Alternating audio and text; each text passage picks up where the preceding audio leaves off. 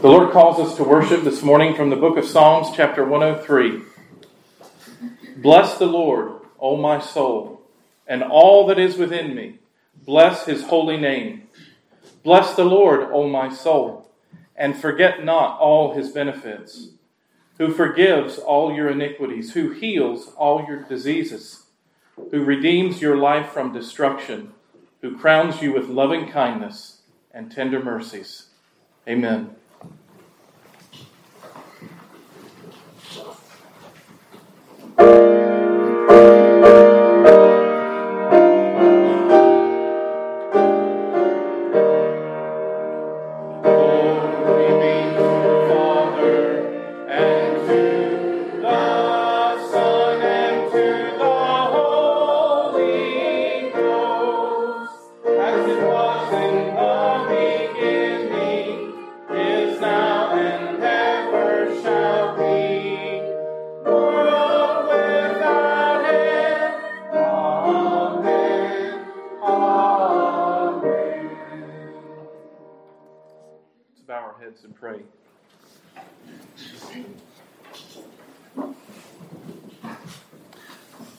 Father in heaven, we thank you that we may call upon you as our Father today, that you are the great King and the God of all the earth. We bow before you in our hearts. We proclaim that you are the one true and living God, and apart from you, there is no other. Lord, we pray that you would inhabit the praises of your people today. We, we pray humbly before you, not demanding anything, but asking as beggars that you would pour out your Spirit upon us your children. We pray, Lord, that you would be pleased to be with each one of us today and with us corporately as your people. We pray, Lord, that the things that we think and say and do will bring honor and glory to you. And I pray for all of us this morning, myself included, that you would take away any distractions that might cause us to not be present here, even though we are physically present. We pray, Lord, that in mind and spirit we would be fully involved in the worship of the living God. Lord, I pray that you would give us faith and hope in the gospel. May we see the Lord Jesus and his beauty today as you open our eyes. And Lord, we join our hearts and our voices together as your people, the church, and pray the prayer that Jesus taught his disciples to pray, saying out loud together Our Father, who art in heaven, hallowed be thy name. Thy kingdom come, thy will be done on earth as it is in heaven. Give us this day our daily bread, and forgive us our debts as we forgive our debtors. And lead us not into temptation, but deliver us from evil. For thine is the kingdom, and the power, and the glory forever. Amen. This morning, for our confession of faith, we're going to recite together the Apostles' Creed. It's on page 845 in the Green Hymnal if you would like to turn there. Since this is a uh, confession of our faith, I'm going to ask you, Christian, what do you believe? I believe in God the Father Almighty, maker of heaven and earth, and in Jesus Christ, his only Son, our Lord, who was conceived by the Holy Ghost, born of the Virgin Mary, suffered under Pontius Pilate was crucified, dead, and buried. He descended into hell. The third day he rose again from the dead. He ascended into heaven and sitteth on the right hand of God the Father Almighty. From thence he shall come to judge the quick and the dead. I believe in the Holy Ghost, the Holy Catholic Church, the communion of saints, the forgiveness of sins, the resurrection of the body, and the life everlasting. Amen. As you have just professed faith in the triune God, the living God, those of you who call on the Lord by faith and look to Him for your salvation and not to yourselves, hear the assurance of God's pardon of your sins from Psalm 103, verses 15 to 18. As for man, his days are like grass. As a flower of the field, so he flourishes. For the wind passes over it, and it is gone and its place remembers it no more. But the mercy of the Lord is from everlasting to everlasting on those who fear him, and his righteousness to children's children, to such as keep his covenant, and to those who remember his commandments to do them. Amen. Let's continue to worship now. Please take your hymnal and turn to number 690 as we sing together, I know that my Redeemer lives.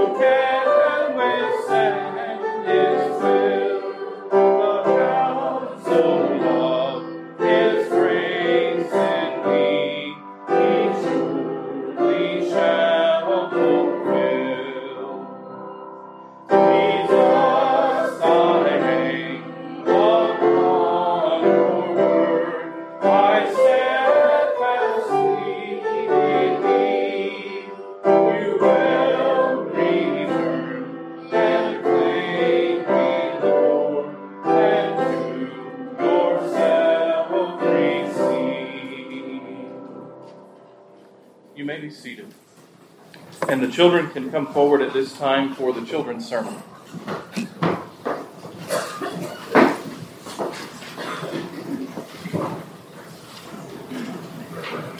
Well, good morning, boys and girls, as you're coming up. It's good to see you all. Good morning. morning. Good to see you this morning and good to be in worship together as God's people. I have a question for you this morning. Can anybody tell me what a prophet did in the Old Testament? Danny. He spoke the word of God to the people. Yes, he absolutely did. I read uh, this week and studied a bit about what the office of a prophet was. Uh, does anybody know if we have any prophets today? Are there any? Emma? No. No? The prophets are the preachers. Well, we certainly are supposed to speak God's word, as Danny said, James. And the, the prophets are, the preachers are to speak God's word only. But the office of a prophet is actually no more in the same way that it was in the Old Testament or even in the, in the New Testament. Can you think of one of the messages that the prophets told God's people?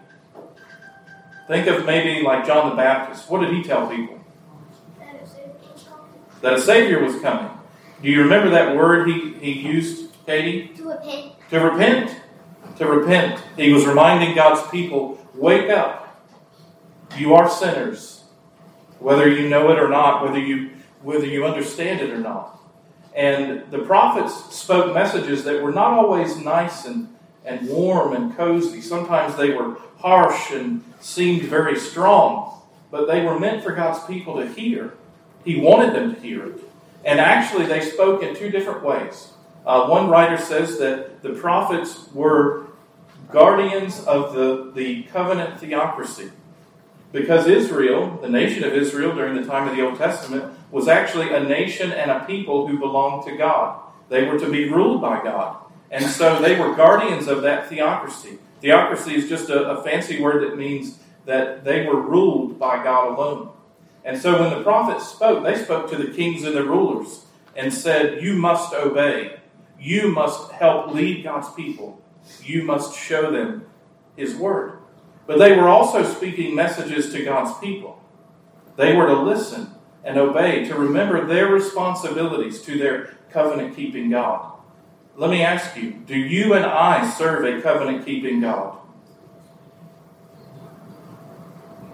Yes. Yes. And are we a covenant keeping people? Are we to obey God? Yes. Even though we're in the age of grace, we're in, a, in an age where Jesus came and died for our sins, and we believe that we are righteous because of Him, we still have to obey? Yes. Yes, we absolutely do. So I'm going to pray for you this morning. We're, our sermon series is, is on Amos, an Old Testament prophet, book in the Old Testament. But it still applies to you. And I'm going to pray for you this morning that the Lord will open your eyes, that you will see it and believe, and that you will obey from your hearts. Let me pray. Father, I thank you for our covenant children. That's not a throwaway word or a special phrase to make us have good, warm feelings about our children. Every time those words are spoken in our homes and here on Sunday morning, it's a reminder of your work in us. Not what we profess to believe about you, but what you say about us. Lord, we pray this morning for our covenant children. We raise them up to you. We know that we cannot put faith in their hearts. We can't make them be Christians. Only you can do that work in them. And so I pray, Lord, that you would cause our young people, our children, and our older children, our teenagers, to know you, that they might walk in your ways and be obedient. Lord, I pray for them specifically this morning that you would, if it be according to your will, that you be delighted to answer this prayer, that you would spare them of walking through a wilderness journey on their own, that they would wander away from you and know what it means to, to love the things of this world. Lord, I pray that you would keep that out of their lives, if it be your will, that they would only know walking and obeying, being true to you. But Lord, we do surrender our hearts and we offer our children to you. We know that you love them more than we do. We pray that you would keep them in your will, and we know that you will sustain them by your grace. Lord, I pray that they love and enjoy and delight in you. In Jesus' name, amen.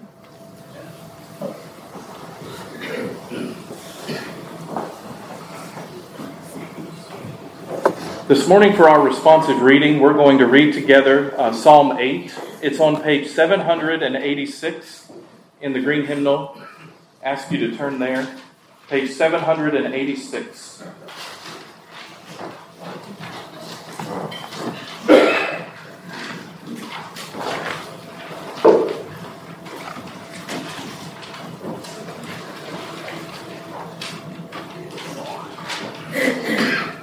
Page 786, Psalm 8. I'll begin with the light portion. Please respond out loud together with the bold. O Lord, our Lord, how majestic is your name in all the earth.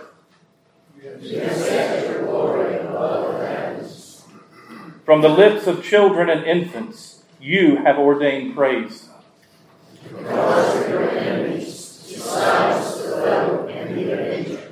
When I consider your heavens, the work of your fingers, the moon and the stars, which you have set in place.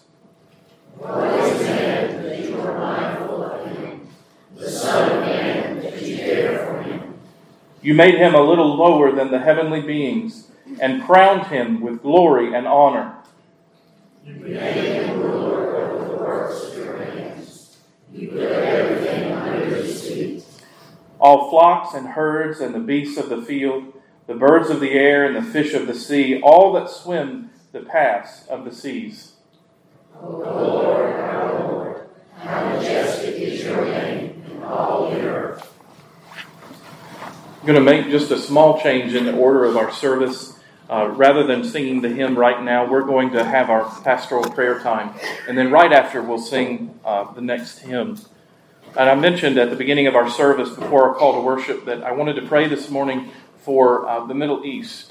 And I'm sure many of you know, maybe you, it, just in case you don't know, uh, there was a, a, significant attack yesterday morning, and lots of lives were lost in Israel, and I'm sure in, in neighboring countries as well. And I want to pray for, uh, for that region as we consider and also pray for our own country, as we think about other countries that are going through great difficulty. one thing that's easy, or maybe our hearts go here, it's easy to not think about other places uh, that are going through great difficulty. But particularly, I want to pray for, for them.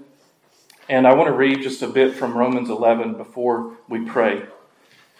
Here, Paul says, For if there, speaking of the nation of Israel, if their being cast away is the reconciling of the world, what will their acceptance be but life from the dead? For if the first fruit is holy, the lump is also holy. And if the root is holy, so are the branches. And if some of the branches were broken off, and you, being a wild olive tree, were grafted in among them, and with them became a partaker of the root and fatness of the olive tree, do not boast against the branches. But if you do boast, remember that you do not support the root, but the root supports you. You will say then, Branches were broken, that I might be grafted in. Well said. Because of unbelief they were broken off, and you stand by faith. Do not be haughty, but fear. For if God did not spare the natural branches, he may not spare you either. Therefore consider the goodness and severity of God on those who fell, severity, but toward you, goodness, if you continue in his goodness. Otherwise, you will also be cut off. And they also, if they do not continue in unbelief, will be grafted in, for God is able to graft them in again. For if you were cut out of the olive tree, which is wild by nature, and were grafted contrary by nature into a cultivated olive tree, how much more will these who are natural branches be grafted into their own olive tree? This passage in Romans is part of a larger argument and case that Paul has been making that the falling away of the nation of Israel as the covenant people of God is not entirely uh, full, the, to- the rejection of Jesus is not total. And it's a reminder to us that the spiritual life that we have, that we enjoy, the faith that we say we have, is a gift from God. So as we pray for the peace of the Middle East, as we pray for peace in our own country, in our own neighborhoods, in this state, we pray not just that God would give us relative peace, but that He would pour out His peace in our hearts because we have been reconciled to God. So I want to pray that way now. I do want to pray for our ladies' conference this weekend and for Mary Lathrop as she comes. I want to pray for you ladies that you enjoy this time, that you're encouraged, that your hearts are uplifted, that you enjoy what it means to celebrate and be in God's presence as women created in His image. Let me pray. Yes, sir. I just wanted, Mama reminded me that Seth got over to Bahrain the other day, so he's over there. If Okay. everybody just remember him. Okay. Let's pray. Our Father in heaven, we thank you that we may pray to you now and lift up our hearts, our petitions, and our requests to you. We know that coming into the throne room of your grace is nothing that we deserve. And if you gave us what we deserve, Lord, because of our, our sinfulness and our sin nature, that we would receive wrath, and it would be just and holy and right for you to do it. And yet, because of your precious Son, the Lord Jesus Christ, the Bible says that we may come boldly to the throne room of grace to find grace and mercy in time of need. And we need it, Lord. We, as your people, bow in your presence and we pray that you would be gracious to us. That as we open your word in a few moments, as we read and hear it proclaimed, that we would hear not the words of a man, but the words of the living God. We pray that they would be life to our souls, just as we ate this morning, maybe, or anticipate eating later today, that your word would be nourishment for us. Lord, we lift up petitions and prayers and requests on behalf of many things this morning. I pray for our ladies' conference this weekend. I pray that you would bless Mary with uh, safe travels as she gets here. As she shares, as there's words of encouragement, times of fellowship, I pray for our ladies here that this would just be a wonderful time of unity and love and fellowship, that you would strengthen the bonds of the body of Christ as they gather together this Saturday. I pray, Lord, that it will be a holy time together and that there would be blessed communion of the saints in their gathering. Lord, I also pray, as uh, Benny mentioned just now, we do pray for Seth. We pray that you would keep he and all that is in his company safe. We pray, Lord, that you would work in his life, that you would protect him and bring him home safely at the appointed time. Lord, we, we do have heavy hearts this morning. We pray for uh, the nation of Israel. We pray for uh, the nation of Iran and other countries around. There are uh, many more that I could mention, Lord, and I shudder in thinking that any could be offended this morning here because I didn't mention a specific one. So we just lift up this world that you have made. Many people cry and clamor for peace, and Lord, we are satisfied with so little of what is so called peace. If circumstances go our way, if there aren't difficulties, then we think life with you must be good. And we confess that we are not satisfied with you. We would rather have your blessings than have you sometimes. And we confess that in your presence. We pray that you would heal us. We pray for the healing of people, the nation of Israel. Not, Lord, because we believe that they are better than any other country, but because of what your word tells us, that you chose them out of all the peoples of the earth, not because of their size or their riches or their strength, but simply because of you and for your glory alone. And so, Lord, we pray this morning, we pray for the, the peace of Israel, not that they would not have difficulties around them because of enemies. We pray for their peace that they, this nation, who has been given the, the covenants and the promises and the gifts and the temple many ages ago, that you would cause this people to turn their hearts to you again. We pray, Lord, that you would use this conflict even to do it. And we pray that the prayers of your people will be lifted up on their behalf, that they would turn to you, that they would repent of their sins, that they would call on the name of the Lord, as their fathers did, Abraham, Isaac, and Jacob. Lord, we pray that you would work in their hearts. And we pray, Lord, asking that same prayer for us. That we are the spiritual Israel of God. We belong to you, and we pray that you would work in our hearts. Call us to yourself. Help us to walk by faith. And Lord, I pray for those in our midst this morning who may be spiritually sick, who might believe that they walk with God, but they know in their hearts they don't. I pray, Lord, that you would cause your people to see aright. Take away the scales from our eyes. Waken us, Lord, we pray, by your Spirit. In Jesus' name, amen. Let's stand together and sing hymn number 562 All to Jesus I Surrender.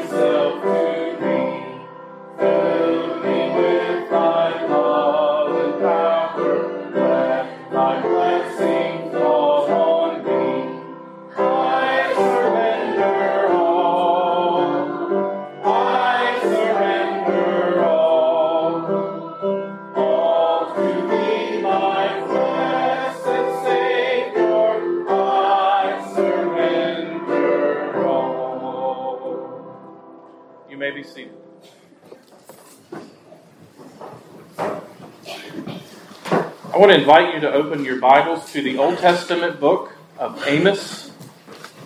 The Old Testament book of Amos. We're beginning a new series this morning entitled Prepare to Meet Your God. We're going to be looking and studying through the book of Amos over the next couple of months.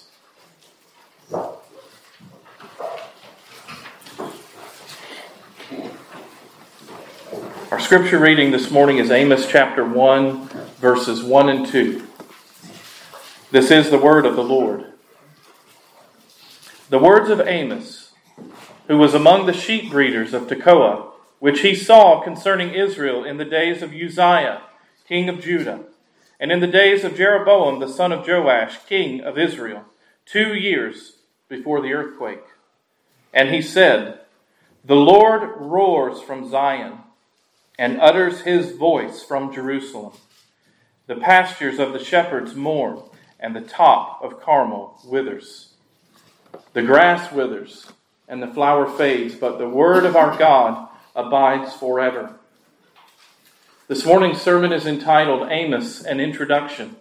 Amos was a prophet from Judah in the 8th century BC. It was the time of the divided kingdom the kingdom had actually been divided at this point for about 150 years. And Amos tells us that this was written a couple of years before the earthquake. Now, this is an area of the world where seismic activity is not something that is uh, novel.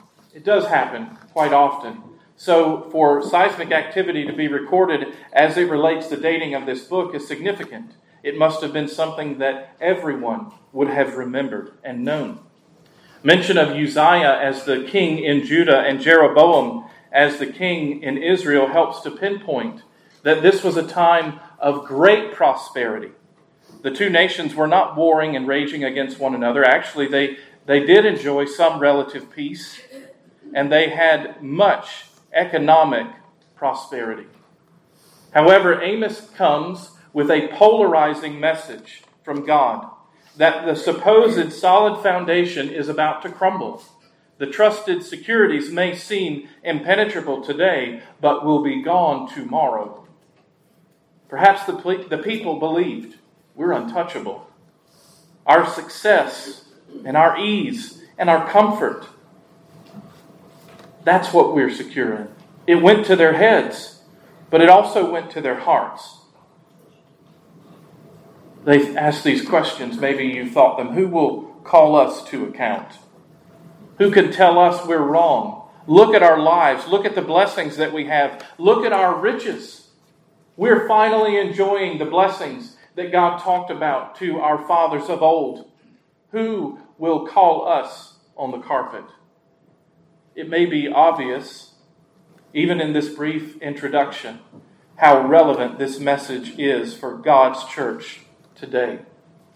Not just in the United States, but in the world.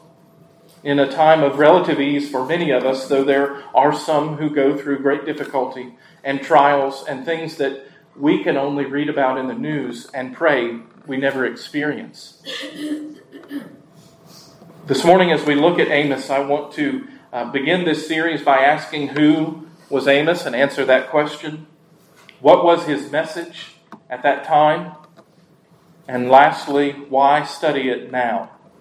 So, number one, who was Amos? He tells us very plainly that he was a farmer. He was a sheep herder in chapter 1, verse 1. We just read it. In chapter 7, verse 14, he says that he was a tender of sycamore fruit trees. And what does this tell us? Well, some of you are farmers, so you know that he didn't live in some ivory tower. He actually was a day to day kind of worker. He had learned the practical wisdom of everyday vigilance. He had an eye for detail. He had to have courage against enemies, against vagabonds, people who would come and try to either steal what he had or uh, protect his flock against animals who would come and try to eat them. And he knew the value and the mettle of a person who had to sometimes stand alone. Dear friends, do not despise the place the Lord has you. The Lord is at work on you and in you, exactly where you are. He makes no mistakes. He does not lead his people into places where he does not go. And he promises to sustain you. Do not despise your station in life or where he has you. He has not forgotten you, he has not moved on. He is with you. Who was Amos? This man was not a professional. In chapter 7, verse 14, he says, as he answered to the prophet in Bethel, I am not the son of a prophet, and I am not a vocational prophet myself. He had just been told, Go back to Judah and prophesy there, but speak no more to us. And he answered back to this priest. He says, No, I'm not a professional. I'm not someone who's been Ivy League trained. I'm not someone who is pressed and polished and everything is great. I was a sheep herder and a tender of sycamore fig trees, and God called me here. It sounds a little different, doesn't it? Than maybe some other things you might have heard from maybe more well polished, more professional, more pristine and pressed folks who look the part and sound the part, and yet their voice, their message is empty. He says, God revealed himself to me. We see that in chapter 1, verse 1. And it says that God took him out of the sheep herder's field and sent him to the nation of Israel. Now, you might notice that he says he was from Judah, and he was sent to speak a message to the nation of Israel. That's going to be significant as we study this book. But it's important for us to know and to remember as we think about Amos that this was not his choice. He didn't say, You know, I'm tired of working hard every day. I'm going to be a prophet. I'll just go put on a robe and I'll put a scroll in my hand and I'll just go preach fire and brimstone. No, he didn't call himself to this. It wasn't his choice. He was called by God to speak. Listen to these words in chapter 3, verses 7 and 8. Surely the Lord God does nothing unless he reveals his secret to his servants, the prophets. A lion has roared. Who will not fear? The Lord God has spoken. Who can but prophesy? He's saying, God spoke to me. He sent me with this message. How can I do anything else but speak the truth? You can't, is what he is saying. You can't. I can't. In 1 Corinthians chapter 9 verse 16, the apostle Paul said that I was called to preach this gospel to the Gentiles, and woe is me if I do not do it. Praise the Lord for obedience in sharing this word of the Lord with his people. So, who was Amos? That's a few answers to the question. He was a farmer. He was not a professional. He was a prophet called by God. He was a man sent by God to speak a message to his people. Number two, what was his message? Chapter 1, verse 2 The Lord roars from Zion.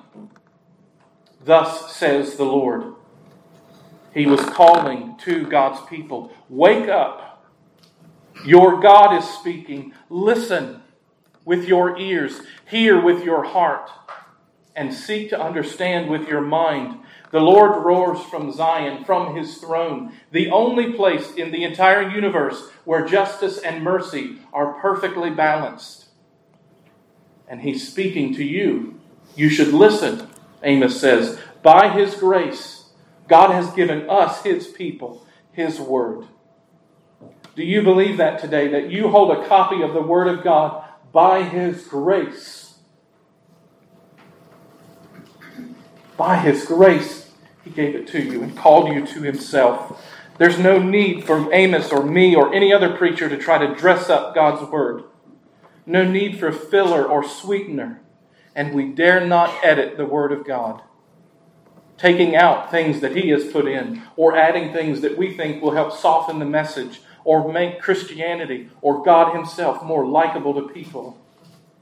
God forbid.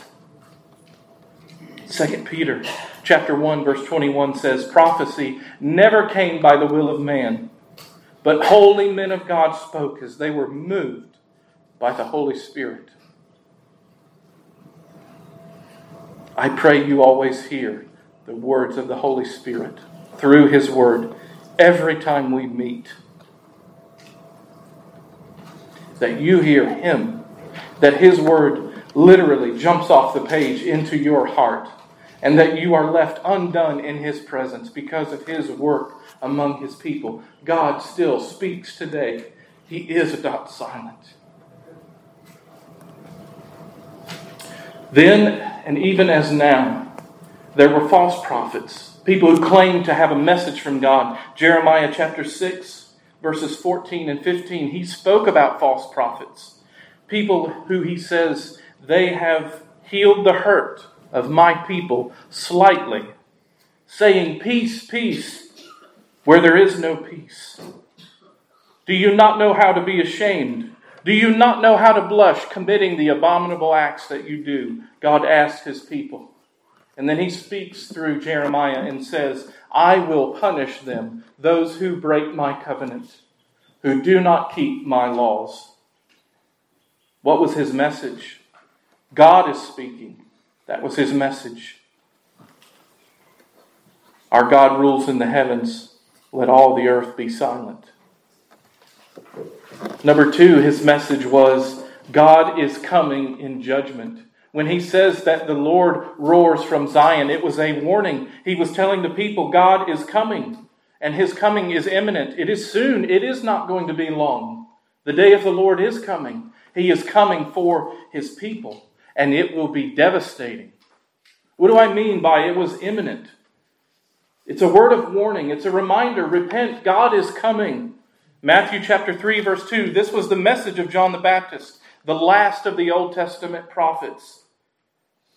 When he said, Repent, the kingdom of heaven is at hand. He said, Repent. You are sinful. Whether you like it or not, whether you acknowledge it or not, you will answer for sins before the throne of heaven. God is coming. It's imminent. He's giving a warning. This is gracious and merciful. Hear the word of God. Repent. He says he's coming for his people. The Lord, Yahweh, the covenant God of Israel, the covenant keeping God, is speaking from Jerusalem, and judgment is coming, but not only for his enemies and for the enemies of his people. He says, I'm coming for you. I'm beginning with Israel. I am bringing judgment to my people. I'm coming for you because you have rebelled against me. You have prostituted yourselves to the idols of the people. I am coming to bring judgment to my people.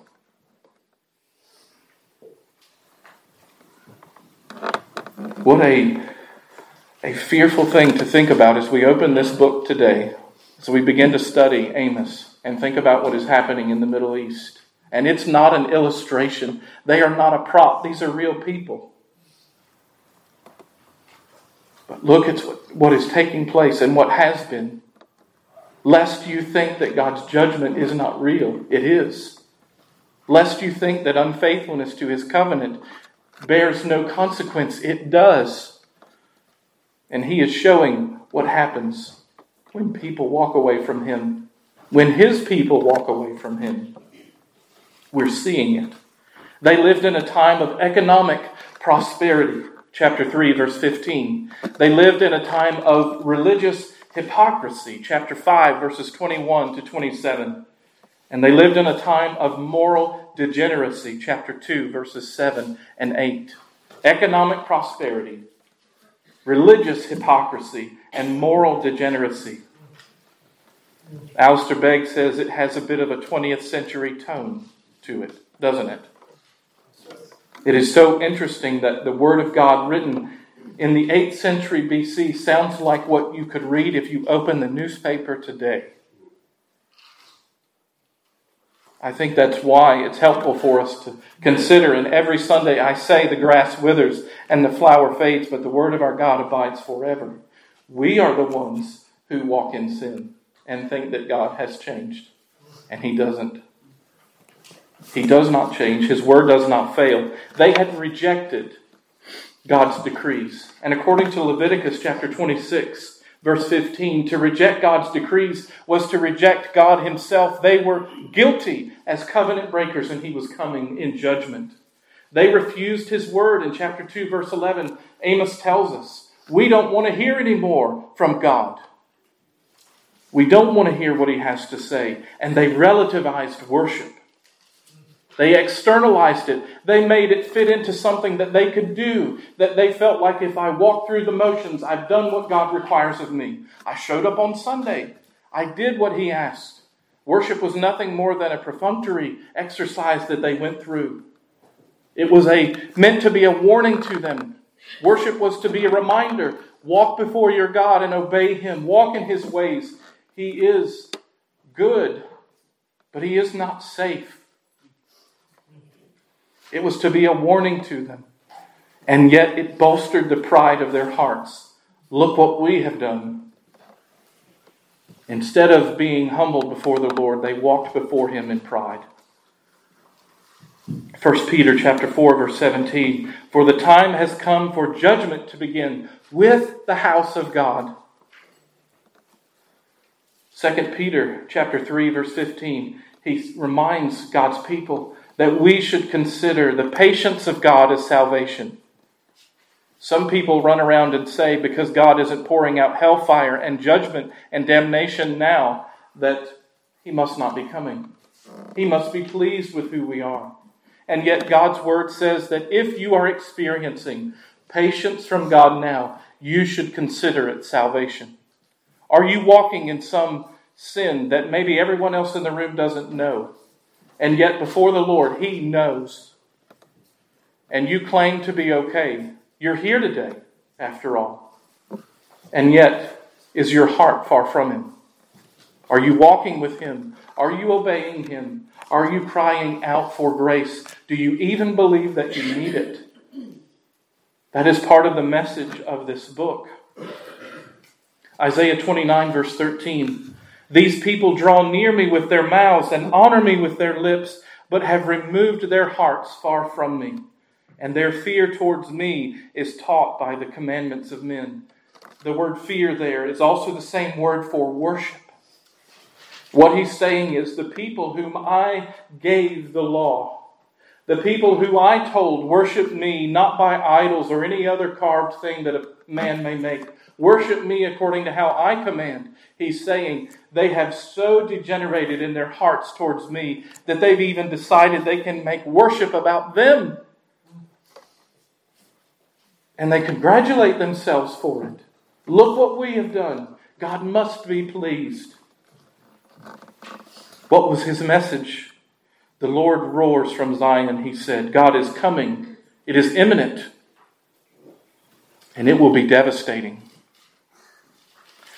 Nothing is hidden from his sight. Nothing is hidden from his hand. From the flowing pastures to the mountains of Carmel.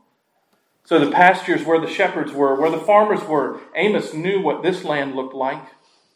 He knew what it meant to say this that from down in the valley where the shepherds go with the sheep, from there all the way to the top of Mount Carmel, where there were vineyards and lush vegetation, where there were orchards and lots of plenty.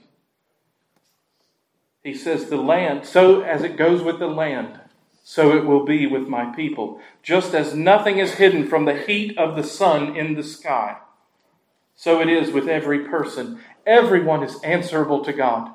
Everyone, Christian and unbeliever alike. Do you believe that this morning? Do you believe that? That we will give an answer to God? Or is it just something that we tell our children so they'll sit down and obey? Do you believe that you will answer to God? Every idle word, every evil thought. Do you believe that? I think the people then didn't. We'll get a pass. We will get a pass. We are the good people in this society. We're the Christians. We're the ones who have been given the covenants of God and the promises. We're the ones who have the temple. What do you mean we might receive judgment? You, you must misunderstand. You don't know how good we are. How much we give, how much we serve. But Jesus' own words tell us that that's just a deception of our hearts. Many will say to me in that day, Lord, Lord, did we not? And what does he say? Depart from me, I never knew you. You can be self deceived into believing that you're a Christian. That's what Jesus said. And not even all Israel is Israel. That's what God's word says. In John chapter 4, talking about worship, Jesus spoke to the woman at the well. And do you remember? She got into a discussion with him about the worship wars, about how to do it, when to do it, when to say it, when to stand up, when to sit down. She, she gets totally distracted and tries to side rail Jesus in, in his discussion. And she says, Well, I know that you guys say we should worship in Jerusalem. You Jewish people say we should worship in Jerusalem, but we think Samaria. But when the, when the Messiah comes, he'll tell us. And he says, You're to worship in spirit and in truth. There will be a time when there is no particularly special place because the earth is the Lord's. And true worshipers will worship in spirit and in truth. He was reminding her there's no points for attendance. We live in a day and age where if you participate in a sporting event, everybody gets a trophy, right? Everybody gets one, whether you win or not. So basically, the trophy, which used to be something that you aspired to, that you worked toward, something that you esteemed in a sporting event, now everybody gets one, which basically means they don't really mean as much, right? If everybody gets it, it doesn't mean anything. And we're lulled into believing because of that. I think we draw a straight line between that and our spiritual life and say, well, if I showed up, God will give me a pass. I tried my best, He'll give me a pass. God doesn't give a pass for best efforts. He doesn't. So, why study this now? Why look at the book of Amos? Why take this time in the, in the century that we live in to look at this book? Why is it significant and important? Number one, because of the unchangeableness of God and the timeless relevance of His Word. God doesn't change. His word is true no matter what century it is read in. 2 Timothy chapter 3 verse 16, all scripture is God-breathed. You need a diet of Amos. You need to hear it. Even if you don't like it. Even if you don't want to, you need the diet of Amos. Number two, why study it? Because of the insidious nature of sin. My heart and your heart can become calloused and think, well, judgment is for people out there. It's because of their sins, not mine, that God is coming. And we begin to believe there's really no sense of or a need to be urgent about God's coming. And we believe that we can lower the standard of righteousness. Haven't you thought before? Haven't I thought before that later on I'll get serious about God and I'll get my life right. That's a lie. Do you really believe you can get your life right at all, ever? If you had a thousand ages of time in this world, it would be nothing but a testimony to you of your own inadequacy and sinfulness before God. Callous hearts also have a ready willingness to hear and listen to and validate anything but the Bible.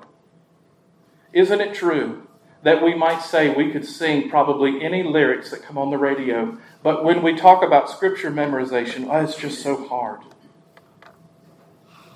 I can fill my mind with everything on a podcast or the radio, but I can't quote verses of scripture Thy word have I hid in my heart that I might not sin against you.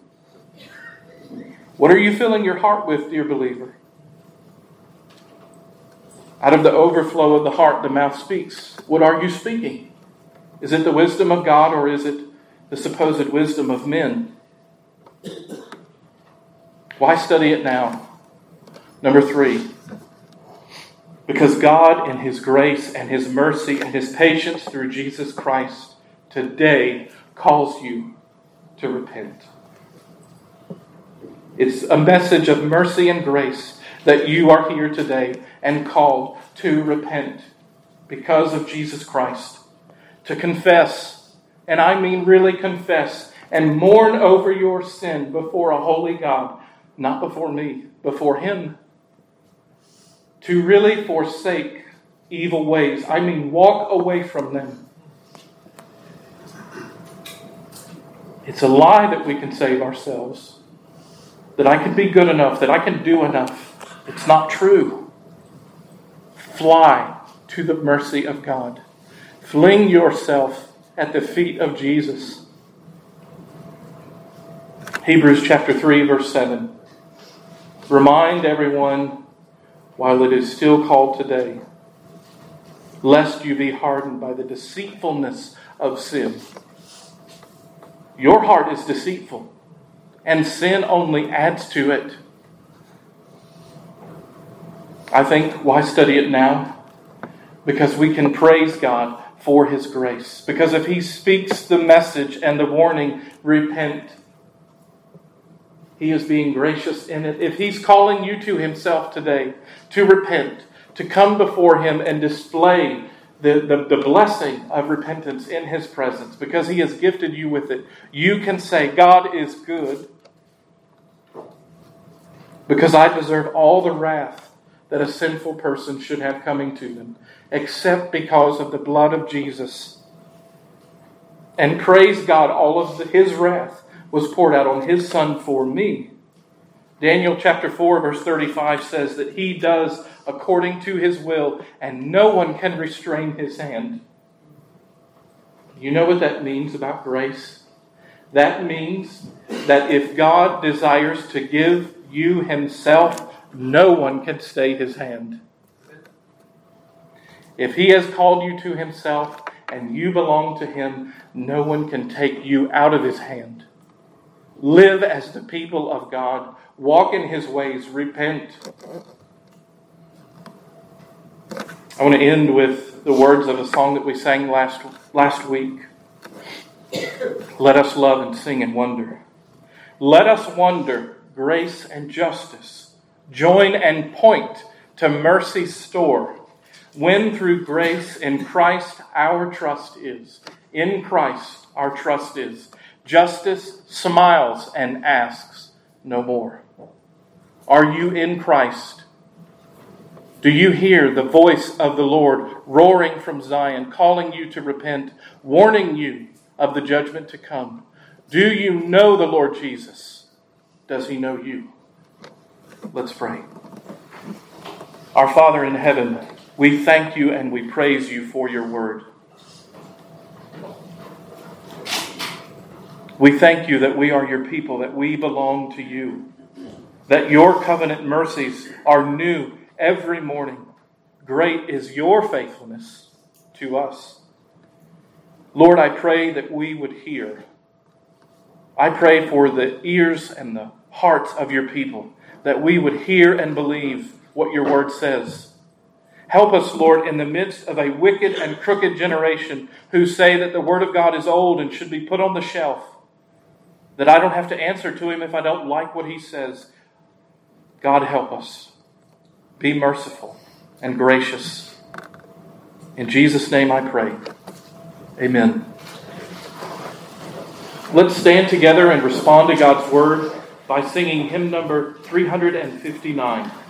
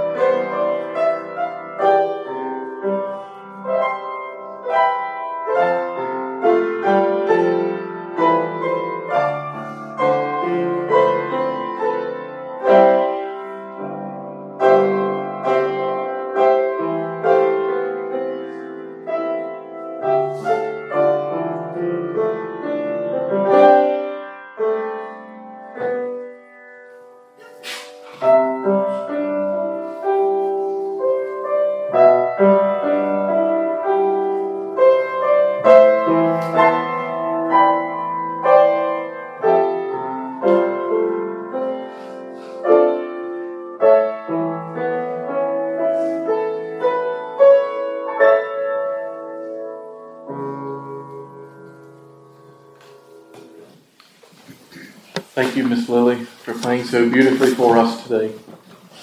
Let's pray. Our Father, we thank you for being able to give our tithes and our offerings in obedience to your command. And we pray, Lord, that in this act of worship you would bind our wandering hearts to you, that you would remind us in the giving of tithes and offerings that not only are we doing what you have commanded us, but we also are proclaiming to our own hearts that I will depend on the Lord and His strength and His provision, and not on the things of this world. Lord, we do pray that you would use our tithes and offerings to proclaim the, the name of the Lord Jesus in our community, in our state, in our world, that all glory would be for you alone. In Jesus' name, amen.